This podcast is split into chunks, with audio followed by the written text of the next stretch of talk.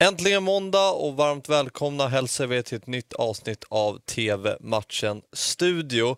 Vi har ett riktigt klassikermöte att se fram emot ikväll, nämligen det mellan AIK och IFK Göteborg på Friends Arena en, eh, ett riktigt prestigemöte får man lov att säga det, till att börja med. Ja, det är ju det. Oavsett eh, hur man ligger i tabellen så är det en svensk eh, klassiker helt enkelt. Allsvensk eh, klassiker. Så det, det är ju ett möte att se fram emot, såklart.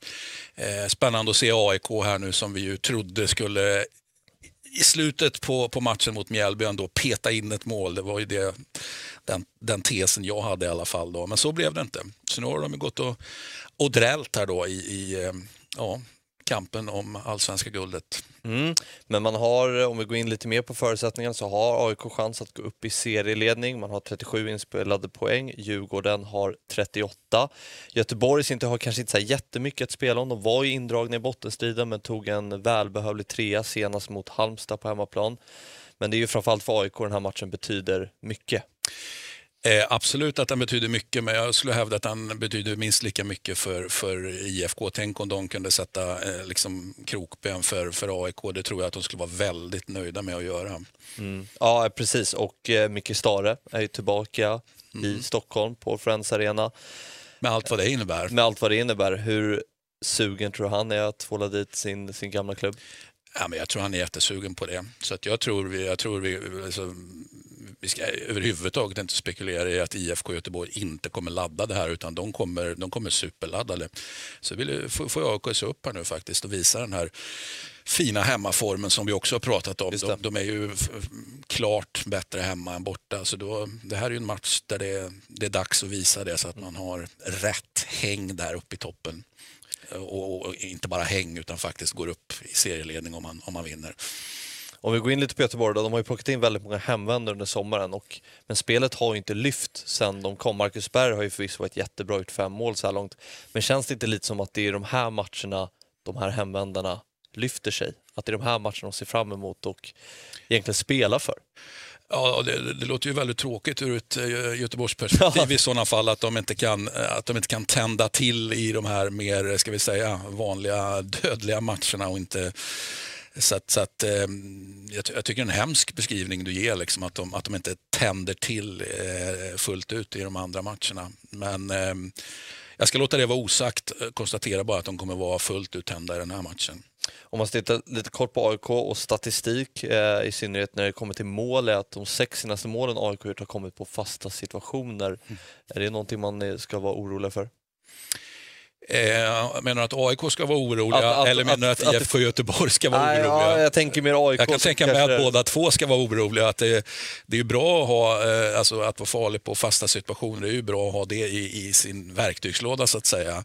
Eh, men att det öppna spelet är inte kanske så Nej, men däremot så är det bra om du har andra verktyg också. Så det, det är väl en del av den kritiken som finns mot säsongens AIK, att det kanske inte är anfallsmässigt, ja men sakta men säkert blivit bättre och bättre, absolut. Men att det finns fortfarande mycket att utveckla där. Om nu AIK är en klubb som utvecklar anfallsspel, det går att argumentera för att de ska ligga lite lågt där och fokusera på annat i banan. Vad tror du det går då? Övertar AIK serieledningen från rivalen Djurgården? Ja, de måste vinna för att gå upp i serieledning, ska ja, ja, jag, är inte, jag är inte hundra på att de vinner här faktiskt. Ehm, så att ehm, så då får... Eh,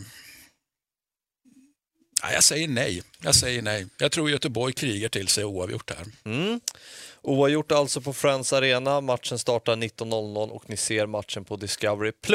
En annan intressant match ikväll är den mellan Udinese och Napoli eh, i Serie A. Matchen startar 20.45 och ni ser matchen på Simor live.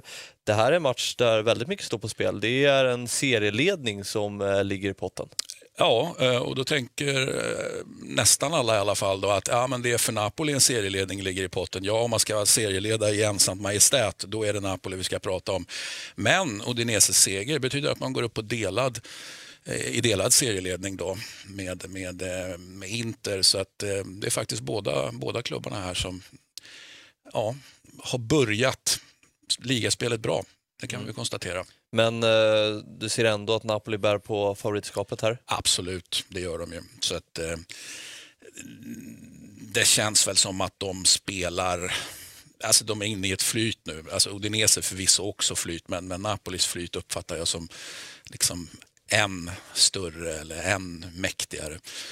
Och så är det Osimhen som om och om igen kommer Osimhen och hittar mål och så vidare. Alltså det är klart att Napoli är favoriter. Men Udinese har bara släppt in ett mål så här långt i Serie A, mm. så det är ju en svår nöt att knäcka. Är det defensiven som är Udineses väg till framgång?